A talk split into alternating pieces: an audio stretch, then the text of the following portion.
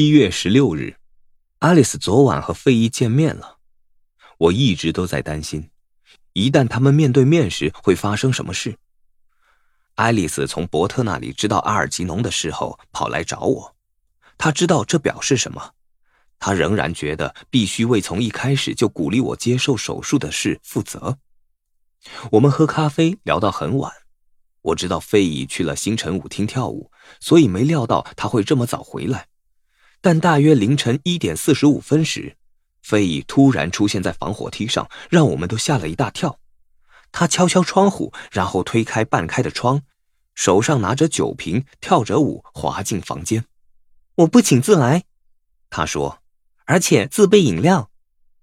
我告诉过他，爱丽丝为大学的计划工作。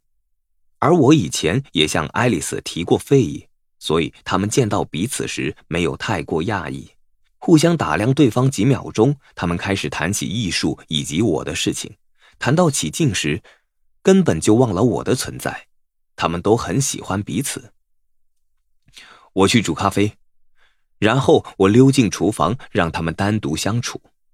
我回来时，菲伊已经脱掉鞋子，坐在地板上。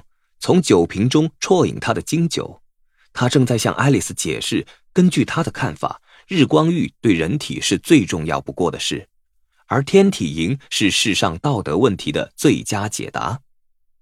菲伊提议我们都去参加天体营，让爱丽丝笑得几近歇斯底里。他向前倾身，接受菲伊倒给他的酒。我们坐着聊到天亮，然后我坚持送爱丽丝回家。他先是反对，认为毫无必要，但费伊强调，在这个城市里，只有傻瓜才会在这个时刻单独出去，所以我下楼去叫了部出租车。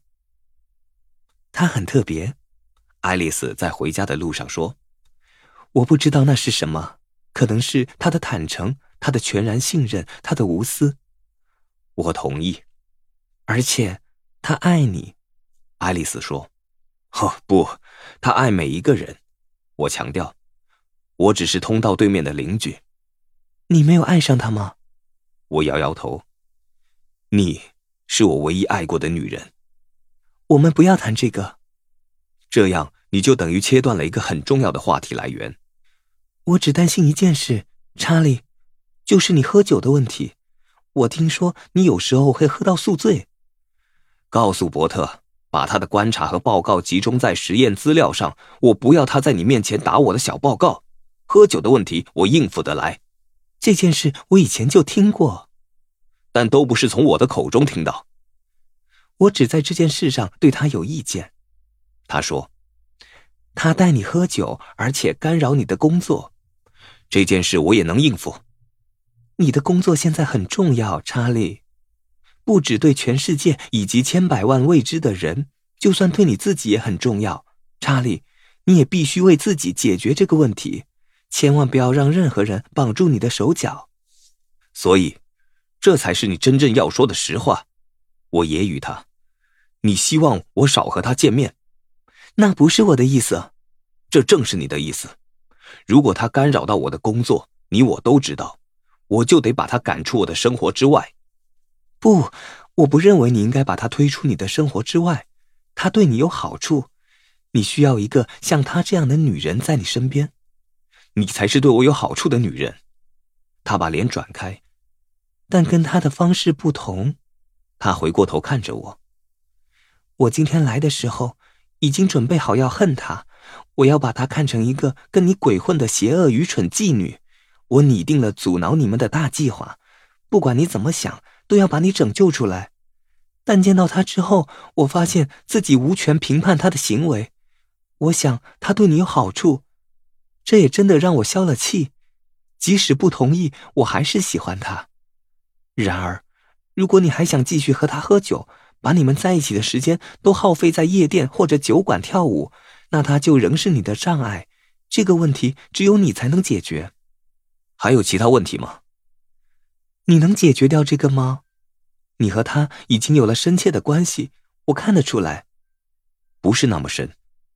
你把自己的事告诉过他吗？没有。我看得出他不自觉的松了口气。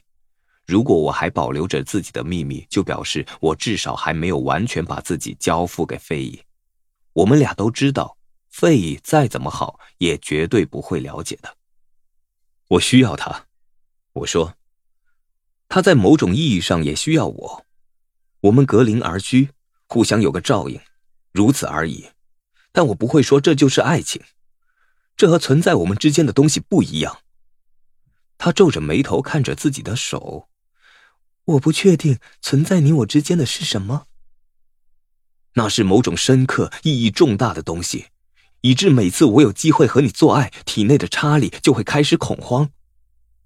和他在一起时呢？